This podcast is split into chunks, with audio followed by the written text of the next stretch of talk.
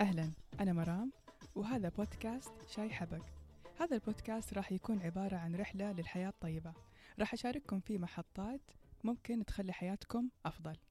في الثلاث أشهر الماضية العالم كان يعيش اختبار حقيقي اختبار حقيقي لأنظمته الصحية والاقتصادية. فهذه الأزمة جات أو جائحة كورونا جات وكأنها أشعة مقطعية جات عشان تختبر مدى قوة أنظمتنا الصحية والاقتصادية. ولكن أيضا هذا الاختبار مو بس كان للحكومات والمنظمات، هو أيضا كان اختبار لنا كأفراد ومن عدة نواحي. أولا من الناحية الوظيفية والمهنية، كثير ناس في هذه الأزمة صاروا يعيدوا النظر بخياراتهم الوظيفية، وحتى أصحاب الأعمال كثير منهم بدوا يفكروا بتغيير نشاطاتهم كليا أو حتى أنهم يغيروا استراتيجياتهم اللي ماشيين عليها دحين.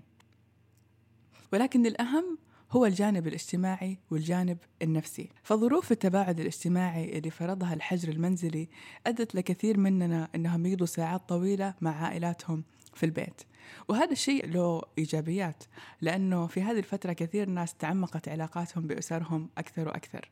ولكن كمان هذا الشيء له سلبيات، فهذا القرب المستمر أدى لكثير من النزاعات والصدمات بين أفراد الأسرة. ولكن أيضا ظهر شيء ثاني غريب، في ناس على الرغم من كونهم عايشين ضمن أسرة محبة وداعمة إلا أنهم شعروا بمشاعر غريبة مشاعر غريبة يمكن ظلوا لسنوات يحاولوا يهربوا منها، وجت هذه الأزمة وخلتهم في مواجهة مع هذه المشاعر. هذه المشاعر هي مشاعر الوحدة. كثير مننا وجدوا نفسهم وحيدين على الرغم من وجودهم ضمن أسرة داعمة ومحبة، ويمكن هذا الشعور غريب.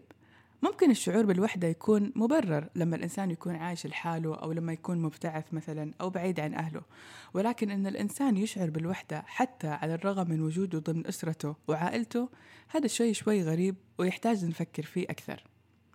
يا ترى ليش إحنا نخاف من الوحدة؟ وليش كل هذه السنوات ضلينا نحاول إننا نهرب منها؟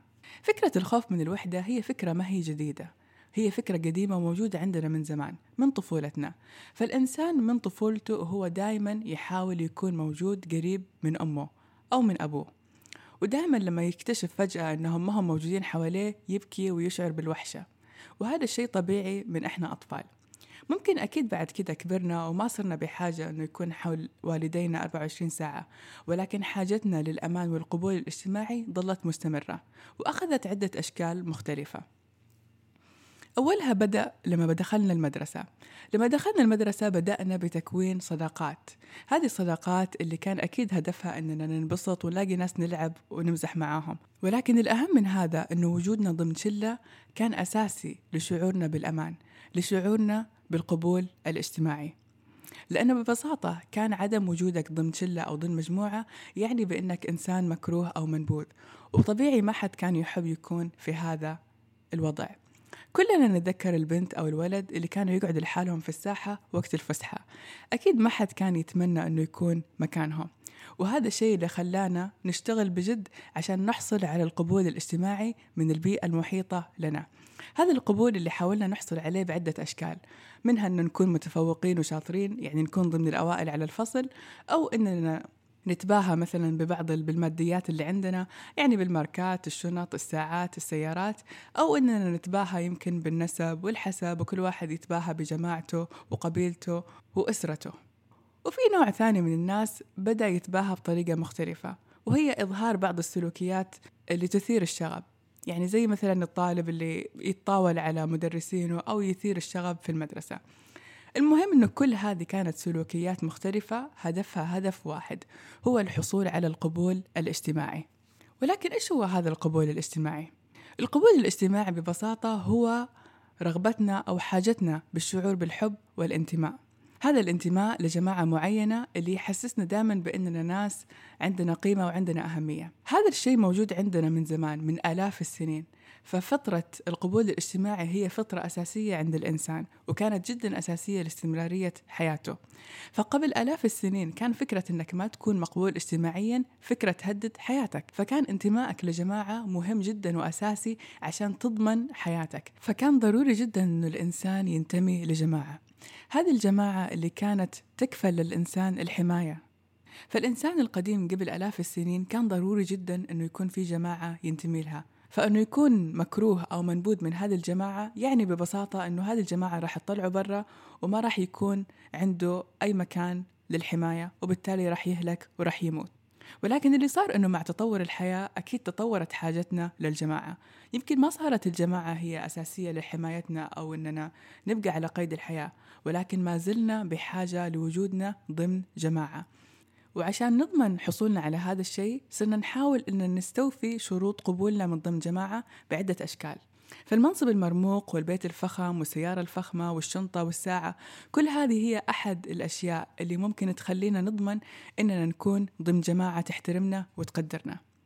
ولكن كذا صح، ممكن إحنا نكون كذا حققنا جزء من القبول الاجتماعي، الجزء الظاهري أو اللي نسميه بالعامي البرستيج، ولكن يبقى جزء أساسي من القبول الاجتماعي ما لقينا أحد يغطيه، اللي هو جانب الحب، جانب أننا نلاقي ناس نقدر نعبر لهم عن مشاعرنا بكل صدق وبكل شفافية بدون ما نخاف على برستيجنا أنه يخرب، جانب أننا نشعر أنه في ناس تفهم مشاعرنا وتتقبلنا زي ما إحنا. ببساطة نحتاج وجود شخص أو أشخاص نقدر قدامهم نتجرد من مشاعرنا الأساسية وأفكارنا بدون ما نخاف على برستيجنا، وهنا فعلا نشعر بالوحدة. الإنسان يشعر بالوحدة لما ما يكون عنده ناس أو على الأقل شخص واحد يقدر يكون شفاف قدامه ويقدر يعبر عن مشاعره ويفهم مشاعره بدون أي أحكام، وهنا نشعر بالوحدة. لما الإنسان يكتشف هذه الحقيقة هنا ننقسم لقسمين، قسم مننا يواجه الموضوع يعترف فيه ويحاول يواجهه ويتعمق أكثر في ذاته عشان يفهم موضوع الوحدة، وناس تانية واللي هم يشكلوا الأغلبية تحاول تهرب من هذا الشيء، تحاول تكبت هذا الشعور وتخبيه وتلغيه وترفضه تماما، بل وتحاول إنها تغطيه بأشياء ثانية، فتغطيه بجدول أعمال مزدحم، سفر، طلعات، مظاهر ترف مختلفة، ساعات عمل طويلة، حياة اجتماعية صاخبة، كل هذا بهدف تغطية هذه الحقيقة المؤلمة، حقيقة إنك تشعر بالوحدة، لغاية ما نجي ونلاقي نفسنا في جائحة نفس كورونا تجبرنا أننا نواجه هذا الشعور اللي ضلينا نهرب منه لسنوات وسنوات. ولكن مدام الشعور بالقبول الاجتماعي والانتماء شيء أساسي وشيء مهم، ليش أيام أجدادنا ما كنا نسمع كثير عن كلمة الوحدة؟ يعني ما أتخيل أنه أيام جدي وجدتي كانوا يشعروا بالوحدة، أو حتى قبلهم ما كان الناس يشعروا بالوحدة زي ما اللي قاعد يصير حالياً. لو نجي نقارن بين نمط الحياة زمان ونمط الحياة الآن راح نلاحظ أنه في فرق جدا كبير. أولها أن المجتمع تدريجيا بدأ يتحول للفردية. المجتمع في هذيك الأيام كان مجتمع جماعي، بمعنى أن الفرد كان ينتمي لأكثر من مجتمع. الفرد في هذيك الأيام كان على الأقل عنده من ثلاثة لخمسة مجتمعات ينتمي لها، فهو ينتمي لأسرته الصغيرة بالإضافة لجماعته وقبيلته، بالإضافة لأهل صنعته، أيضاً إلى جانب مجتمع الحي والجيران ومجتمع المسجد. فكل هذه الجماعات كانت تمثل للإنسان رأس مال اجتماعي كبير يقدر من خلاله أنه يلاقي أشخاص يفهموه ويتفهموا معه ويفهموا مشاعره. ولكن اللي صار أنه مع تطور الحياة بدأ المجتمع شوي شوي يتدرج للفردية.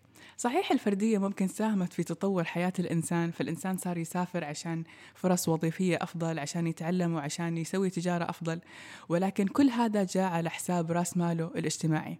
فالإنسان بدل ما كان ينتمي لخمسة إلى ثلاث مجتمعات صار ينتمي لمجتمع أو مجتمعين محصورين ما بين مجتمع العمل ومجتمع البيت، وهذا الشيء زود كثير من الضغط على العلاقات الموجودة حاليا. فصار الإنسان إذا ما قدر أصحابه في العمل أو أهله في البيت يغطوا احتياجه النفسي غالباً رح يبقى عنده احتياجات ورح يشعر بالوحدة وما رح يلاقي أحد يغطي هذا الاحتياج. ببساطة اللي صار إنه صرنا نطالب أشخاص محدودين بإعطائنا الدعم النفسي اللي كان يعطينا إياه مجتمع كامل، وهذا الشيء اللي يرفع توقعات الناس في العلاقات وبالتالي يؤدي إلى الإحباط. فالزوجة تصير تتوقع أشياء كثير من زوجها، والبنت تتوقع أشياء كثيرة من بنت من أمها، والأم تتوقع أن أولادها راح يعطوها الاحتواء، والصديق يتوقع الكثير من صديقه. وهنا الإنسان يبدأ شوي شوي أنه ينزوي وينكفأ على نفسه ويشعر بالوحدة. واللي يزيد الأشياء سوء في هذه الأيام أنه زيادة عليها، بدل ما يشوف شيء نشاط يسويه ممكن يخفف عنه، يفتح جواله ويبدأ يقارن حياته الوحيدة ووضعه الوحيد مع حياة الآخرين، فيفتح جواله ويلاقي ناس مسافرين في إجازة مثلا وناس تانيين مسوي لهم حفلة في العمل واللي طالع مع أصحابه، ويبدأ يقارن نمط حياته الوحيد مع نمط هذول الناس اللي شافوا بالسوشيال ميديا، وهنا تبدأ المعاناة الحقيقية. ولكن يا ترى هل الشعور بالوحدة هو مؤلم لهذه الدرجة؟ لو كل إنسان فينا يتعمق بحياته حيلاحظ أنه إلا ما مرت عليه لحظات في حياته كان عايش وحيد أو كان في وضع وحيد وكان عادي مبسوط. ببساطة كلنا نتذكر أيام مراهقتنا ممكن كنا نقضي أوقات طويلة نلعب لعبة معينة لحالنا وما كان عندنا مشكلة. نفس الشيء أيام الدراسة أو أيام تسليمنا لمشروع معين أو عمل معين. ولكن اللي يخلي الإنسان يشعر بالوحدة هو المقارنة والأحكام المسبقة اللي يضعها على وضعه. يعني ببساطة لما تكون وحيد في نهاية الدوام عشان تكمل شغلة معينة أو لأنه عندك دراسة، غير تماماً لما تكون وحيد في إجازة الصيف أو ليلة العيد أو في الويكند لما أنت تعرف أنه في ناس تانيين قاعدين يقضوا أوقات ممتعة. ببساطة إحنا ما عندنا مشكلة مع الوحدة كشعور، ولكن عندنا مشكلة مع المعنى اللي نحطه ورا الوحدة والأحكام اللي نضعها على أنفسنا لما نشعر بالوحدة. هذا الحكم اللي يخلينا نشعر بأننا وحيدين معناه أننا منبوذين وغير محبوبين، وأكيد هذا الشيء ما هو صحيح ولا هو واقعي. الصور اللي إحنا نقارنها ونشوفها بالسوشيال ميديا مو بالضرورة تكون حقيقية، فالإنسان هذا اللي قاعد يوريك سفرة أو طلعة أو أوقات ممتعة هو يقضيها، هو قاعد يشاركك لقطة من حياته وانت ما عندك فكرة عن بقية حياته كيف صايرة. فمو من العدل ولا من الإنصاف إنك تقارن أسعد لحظات إنسان شاركها بالإنستغرام أو سناب شات مع أسوأ لحظات حياتك اللي أنت قاعد تعيشها حالياً. طيب كيف نقدر نقضي على الشعور بالوحدة؟ بصراحة الإنسان اللي عنده اعتقاد أنه يقدر يقضي على الشعور بالوحدة هو تماماً زي الإنسان اللي يعتقد بأنه هو يقدر يقضي على الشعور بالجوع. الوحدة هي نفس الجوع تماماً. الجوع إحنا ما نقدر نقضي عليه وإحنا معترفين فيه كأحد المشاعر الفسيولوجية الموجودة في جسم الإنسان. إحنا لما نجوع ما نروح نفتح صور ناس قاعدة تاكل ونقارن وضعنا معاهم. إحنا لما نجوع غالباً يا أما بنروح نسوي لنا أكل أو نطلب من مكان، المهم أننا نسوي تصرف نقدر نواجه فيه الشعور. فنفس الشيء نقدر نسوي مع الوحدة. لما نشعر بالوحدة مو لازم أبداً أو مو صحيح أبداً أننا نقارن وضعنا مع ناس تانيين. ببساطة اللي إحنا نحتاجه ما نحتاج نقضي على الوحدة تماماً، ولكن نحتاج نغير طريقة تعاملنا معها. طريقة تعاملنا مع الوحدة أول خطوة لتغييرها هي تغيير الفكرة والقناعات حول الوحدة. لما نغير تفكيرنا عن الوحدة ونتعامل مع الوحدة كشعور طبيعي كل إنسان ممكن يمر فيه، هنا شوي شوي رح نقلل من الأحكام اللي نضعها على أنفسنا لما نشعر بالوحدة. ثاني ممارسة هي بناء رأس مال اجتماعي، بمعنى لازم يكون في عندنا ناس كثير ننتمي لهم ونجتمع معاهم. يمكن الوضع الحالي أو أسلوب الحياة الحديث ما يسمح كثير أنه نكون مع الناس طول الوقت، ولكن الشيء الصحي اللي نحاول نسويه أنه دائما نحاول نكون ضمن مجموعة ونحاول ننوع المجتمعات اللي إحنا ننتمي لها. يعني ما نخلي بس علاقاتنا مقتصرة على العمل أو بس الجيران أو بس العائلة، نحاول يكون عندنا أكثر من مجتمع نقدر ننتمي له. يعني مجتمع العمل، مجتمع الدراسة، مجتمع الجيران، مجتمع الحي. تنويعنا للمجتمعات اللي إحنا ننتمي لها راح يزود فرص اجتماعنا مع أشخاص يقدروا يفهمونا ونقدر نفهمهم ونقدر نتفاعل معهم، وهذا الشيء أكيد راح يساهم في جودة حياتنا. الجانب الأخير أو الممارسة الأخيرة، ضروري جدا يكون عندنا هواية أو ممارسة نسويها مع نفسنا. وجود هوايات للإنسان من أفضل أفضل الطرق اللي تعمق علاقة الإنسان مع ذاته. للأسف إحنا ما نقدر نضمن أنه يكون حولنا أشخاص طول الوقت، وحتى لو ضمننا أنه نكون أشخاص حول الوقت مو بالضرورة هذول الأشخاص عندهم الاستعداد أنهم يتواصلوا معنا أو يقضوا وقت معنا. فضروري جدا يكون عندنا نشاط بديل نسويه عشان لا تكون سعادتنا وحريتنا النفسية معتمدة بشكل كبير على الآخرين. وجود هواية تسويها، والأهم من هذا أنها تكون هواية أوف لاين، يعني ما يكون شيء أونلاين. الهدف من الهواية هي أنه يكون في وقت تقضيه مع نفسك. الهواية تعطينا عدة أشياء. أولاً تعمق علاقتنا مع ذاتنا. ثانياً هي وسيلة عشان نستشعر العيش باللحظة. وجود هواية غالباً بدون هدف وما في توقعات، وهذا الشيء يخليها طريقة جداً فعالة أننا نعيش اللحظة وأننا نستمتع بوقتنا أكثر. في النهاية كل هذه ممارسات أكيد راح تساعدنا بشكل كبير أننا نتعامل مع الوحدة، ولكنها ما راح تلغي حقيقة واحدة، أن الوحدة ستظل رفيق الإنسان الوحيد في رحلته بهذه الحياة. فالإنسان ينولد وحيد ويعيش وحيد مع أفكاره وقناعاته ويموت وحيد. والله سبحانه وتعالى يقول وكلكم آتيه يوم القيامة فردا. أحيانا اللي يفصلنا عن حياة طيبة هي معلومة معلومة واحدة بس ممكن تغير حياتنا للأبد. لو اليوم لقيت هذه المعلومة يا ريت تشارك الحلقة مع أهلك وأصحابك، وشكرا لكم.